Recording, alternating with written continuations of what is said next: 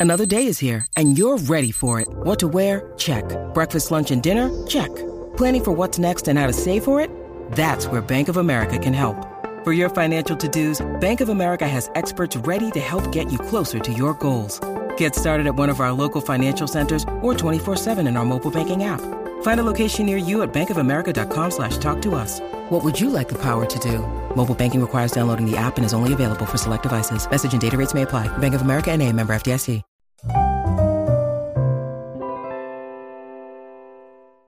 Hey, Alex here.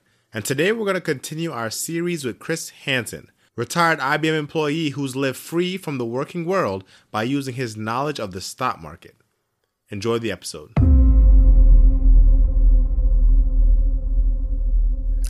Now, on your in your podcast, right, investing from the beach, you talk about operating systems, right? Can you just explain to us what operating systems are and why you think it's it's so mm-hmm. important to investing? I mean, we've probably touched on it a little bit already today, but just kind of give us a definition of that. So think of it this way: the somebody listening is thinking, "Hey, I'm listening to this." Some of your listeners are, are listening because maybe they want to learn about stock market. Other people are learning because they want to know how to get to freedom, and whether that is the stock market route, the real estate route, uh, selling stuff on Amazon, whatever it may be, they're looking for one of those. And then suddenly they're thinking about, okay, what I can do is I can go, you know, set up some digital store and do this storefront and I'll buy some cheap stuff from China and it'll drop ship through Amazon. Everything will be cool. And somebody says, yeah, that's, a, hey man, do you hear about Dogecoin? Oh, what? Dogecoin? What's that? And so now you're over, you're over looking. That's how they respond to. That's all. Yeah, that's that's exactly what it is oh crypto bitcoin? Oh my god it was $7000 a year ago now it's 6000 and they just the, the speed of of of uh, talking goes way up their eyes light up um and now they're looking at that and they completely forget about setting up their amazon store. And so what they do is they're drawn by greed they're drawn, drawn by the, the lure of potential easy money. And that to me is an app. So if i'm talking to you and say hey alex man i've got this awesome app on my phone and it does this and this and this and this and this. You go, oh, dude, that sounds great. Where do I, what's it called? You say, well, have you got an iPhone or Android? Oh, I got an Android. Oh, sorry, man. It's iPhone only. And so it doesn't fit your operating system. Too bad, or so sad, too bad, whatever the heck the saying is, right? Too bad, so sad. And so you, the first thing you got to ask is, well, that's a, before you even talk about it, what does it run on? Does it run on Android? Does it run on an Apple? And if it fits your operating system, then cool, you want to know more about the app. But if the app doesn't fit it, you don't care. And so, what people get wrapped up in when it comes to money is they'll hear the latest and greatest, whatever. And that to me is an app, whether it's crypto, whether it's, you know, doing real estate, flipping real estate. They want to be a wholesaler, a retailer, a salesperson, whatever in real estate.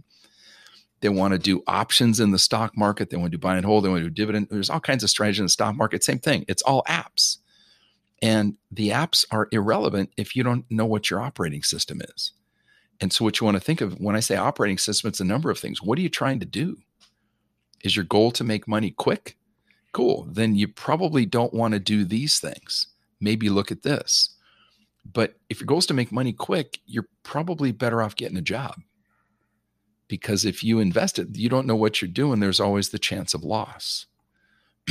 and yet, somebody who knows what they're doing say, Chris, you got to make some money quick. I'm comfortable. I could do it. But I've got years of experience in doing this. I know what I'm looking for. And uh, the if I make a wrong choice, a wrong trade, it's not working in my in the direction I expected. I'm okay taking a small loss and go find the next one. And using the prom queen. Uh, have you ever, when you asked somebody out when you were younger, did anyone ever say no? Of oh, course. Yeah. Oh, oh yeah. All the time. and so, but did that stop you from asking the next girl? No. No. You just you try it again. And you might have to change your approach, right? You know, you smile or whatever it is, but it, like it doesn't knock you flat. Like, okay, let me go ask the next one. Or you change your change your strategy, go ask her again, right? If that's really the one that you're pursuing, then great. You know, you get rejected once, so what? You know, um, and so it's the same thing in the stock market. You're going to have things that don't work. But uh, the I, I use the analogy sometimes in the stock market where once you know how to do this, I equate it, I describe this to people, it's like the, I can use a good analogy or a, a, like, oh, this is offensive. Let me use the good one. Um, the cheetah is the fastest animal on the plains of Africa, fastest animal in the world. It can outrun anything. And what it does for its next meal, it doesn't just see a herd of animal and start chasing it.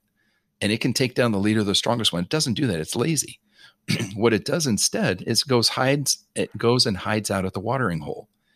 And if you've ever been on the plains of Africa when the animals show up, um, there'll be a watering hole. The sun starts to drop down, and it's the quintessential picture you see with that the weird looking African tree, not a mopane, I can't remember what it's called, but anyway, whatever the type of tree is, you've seen it all over the place. And the sun sets; it's a huge, massive sun, and you can see the cheetah kind of hanging out in the grass, the tall, tall brown weeds, and the animals come walking up. And what they do is they'll send a couple of them in to be sure the coast is clear. So you got the wildebeest or the gazelle coming in and a few of them walk in, they look around and they're jumpy to be sure there's no predators nearby. And the cheetah knows not going to chase those because those are the strong ones, right? The scouts, they don't send the weak, injured ones out. They send the strong, quick ones because they have to dart back. And they somehow signal to the herd that the coast is clear.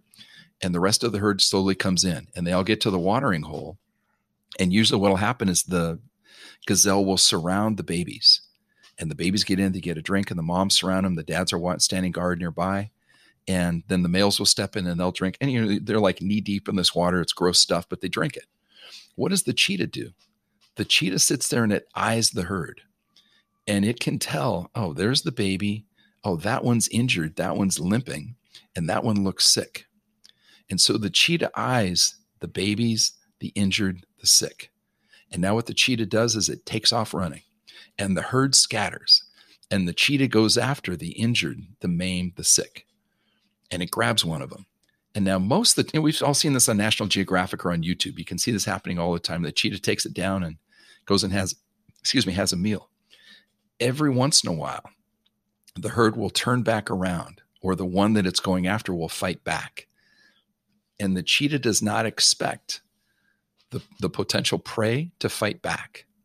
This happens in human stuff too. And so that predator gets beaten. And the the gazelle goes on and goes on to live another day. Probably get eaten by the cheetah the next day, but at least he's got another 24 hours on earth. And but what does the cheetah do? The cheetah, well, if it's a human cheetah, what the human cheetah does is they sit around and they mope and they cry and they whine, they bitch, they complain, and they call the cheetah psychologist and they spend 100 or 200 bucks an hour and they call the cheetah psychologist. Go oh my god i'm not worth the cheetah spots. I'm a horrible person. I can never do this again. Woe is me. I suck. Everything's bad. Right? Wah wah wah. Um, and they hug the cheetah pillow and they they cry on the cheetah couch. But what the real cheetah does the real cheetah picks themselves up they dust themselves off and they go back in and they sit in the grass and they wait for the next victim to come by. And then they go do the same thing again and in the the human side of it, the, the trader, if you will, the investor, you're going to have trades that don't work. That's okay. They're not all going to work. You got to be okay with that. And then you get back in there. And I've said this to people, and they look at me like I'm nuts. When I do a trade, I expect to win. And I don't know if the if I'm going to get a huge if I'm going to eat a baby, a small bite, or if I'm going to get a big, massive, big old fat gazelle and you'll be able to chew on that for a while. I have no idea but I expect to win. And so I, I walk in the market with the attitude I'm a predator, and the market maker is going to lose. And I, am not always, I don't, I don't always have 100% winners, far from it. But I walk in with the attitude when the cheetah takes off running, do you think he goes, Oh, I don't think I'm really going to catch the animal? the cheetah ex- goes. He, but he know he expects to out because he knows he can outrun him. He expects to take down the injured one or the baby. And sometimes it doesn't work, but he doesn't sit and mope about it. It's like, oh, that one got away. Okay. Just like when you get turned down when you ask the girl out, go get back in the grass and go ask the next one.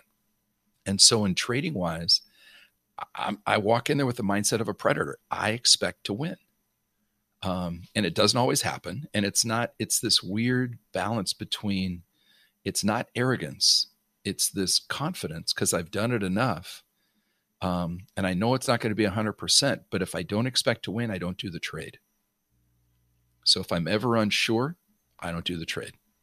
But I And look that that's going to work. But that takes a long time to build up to. But that's also you're saying, well, how do you, you know, if you lost everything, could you earn it back? That's how you earn it back. Because you you learn to initially when you're learning something, you don't have any idea what you're doing. So you have to learn the rules and then you have to learn to trust the methodology. And that takes away you just have to do the same thing over and over and over to the point that it's boring. And you see this in sports all the time, right? Every February, all the professional baseball teams go back to spring training and they start fielding ground balls just like they did when they were seven and eight years old. And yet, Yeah. players are being paid millions of dollars a year and they start back doing the basics. You see this in basketball, any sport you want, they do all do that. Um, and so you start with the basics, you prove that you can do it, you know that you can. And now when the trade shows up, I expect I'm going to win. And if it doesn't happen, cool. Next trade, I expect I'm going to win. And if I can't, if I don't do the trade, if I'm not going to, if I'm not that confident, I'm not doing the trade. the trade. That's the and that goes back to what you said about the operating system, right? That- and it's That- that 95% how to think. How to think. The cheetah's fast. He knows he's fast. He knows he's got claws and teeth, but ninety five percent of of its process is waiting. It's it's sitting. He the cheetah gets fat sitting in the grass. You think about it. You think they're right? Yeah. just waiting for the little baby and the injured one to come up, and then all he has to do, he's just got to do a sprint and he takes it down. But the reason he was able to get it is where he positioned himself in the grass. Yeah, yeah. I think uh, I, just uh, just on the line, uh, the cheetah example. I think Eric Eric Thomas did a does a little speech. I don't know if you know who he is. He's a motivational speaker. Um, and he taught he was he talks about the lion all the time. How the lion is a, is the greatest hunter. And I guess somebody commented that, oh, you know, lions sleep for twelve hours a day, and he says, well, that's fine. But in the three in the no, not twelve hours, twenty something hours, and he said that's fine. With the, with the three hours that are awake, they know how to go get their food. Exactly. Yep. Cheetah, same thing.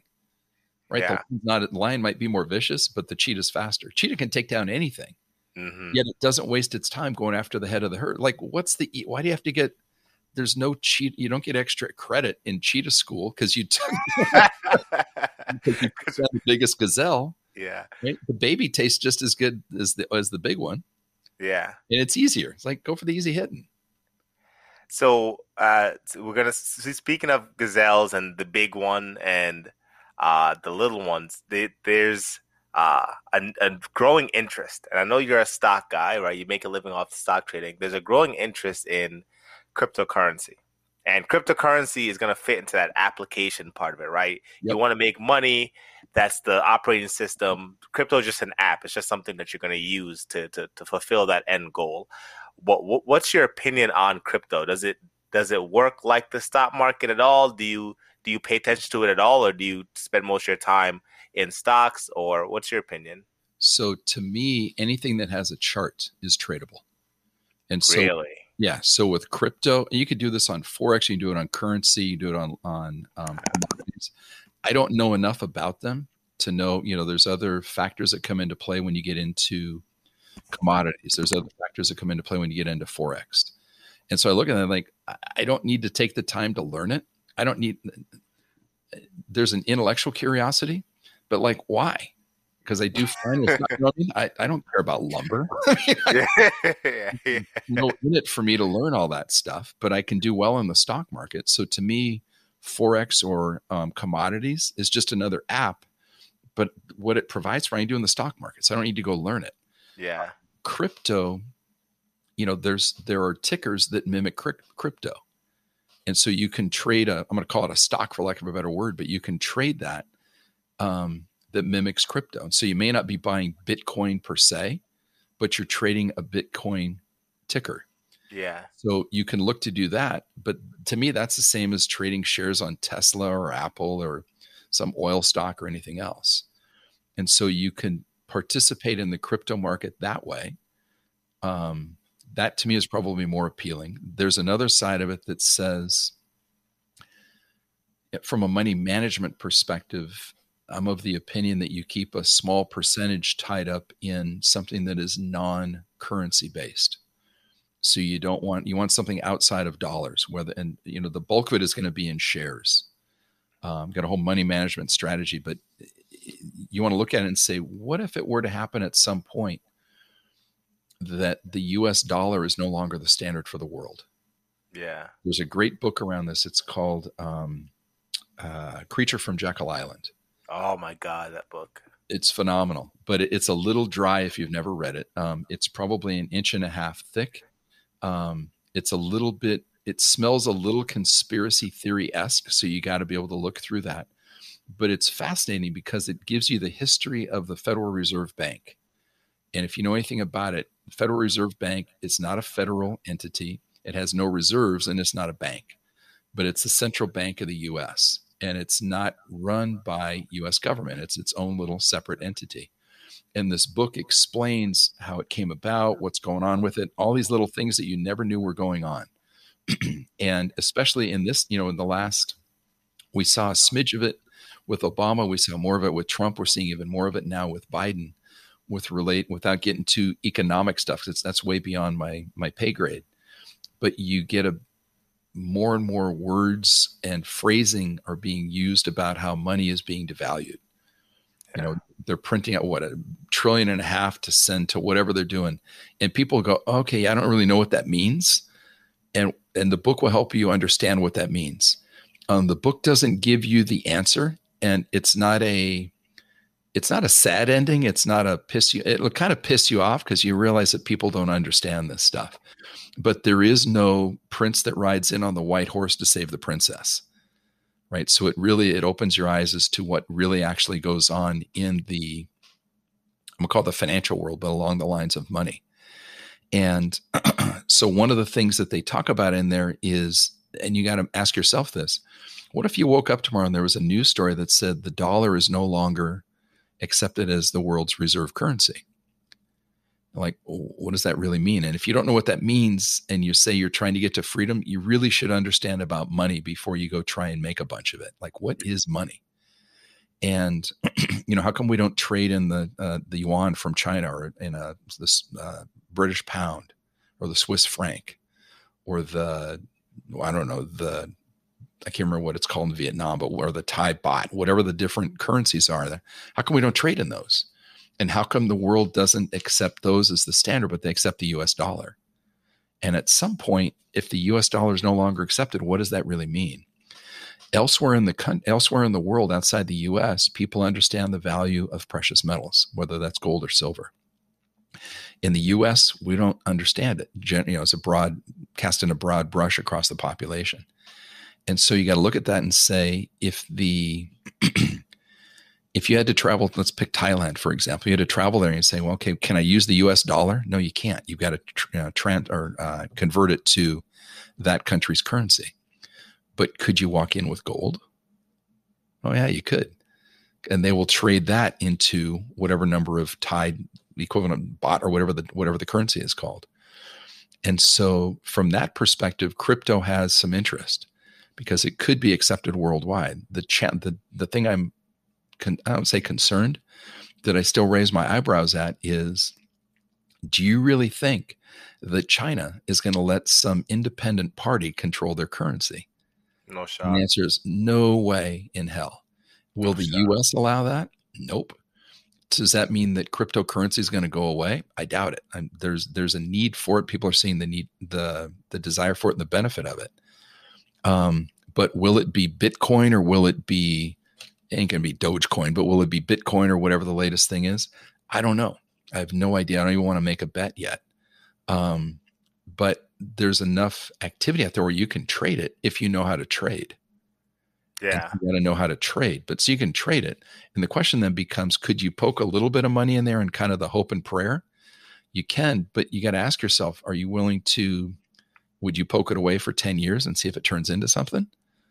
Or, and so you have to know anything you buy, you got to know when your exit is.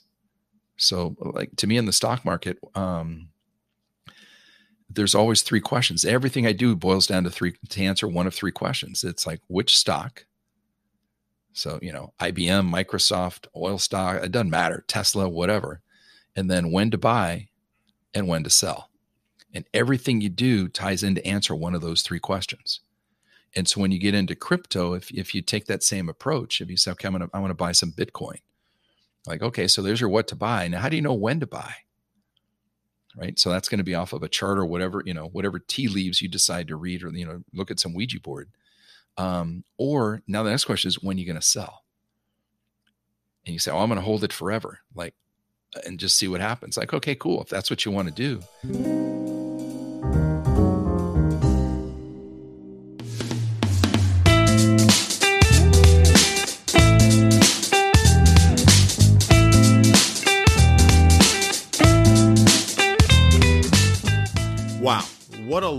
Week it's been. The interview series has been an eye opener for me, and I'm sure many of you, listeners.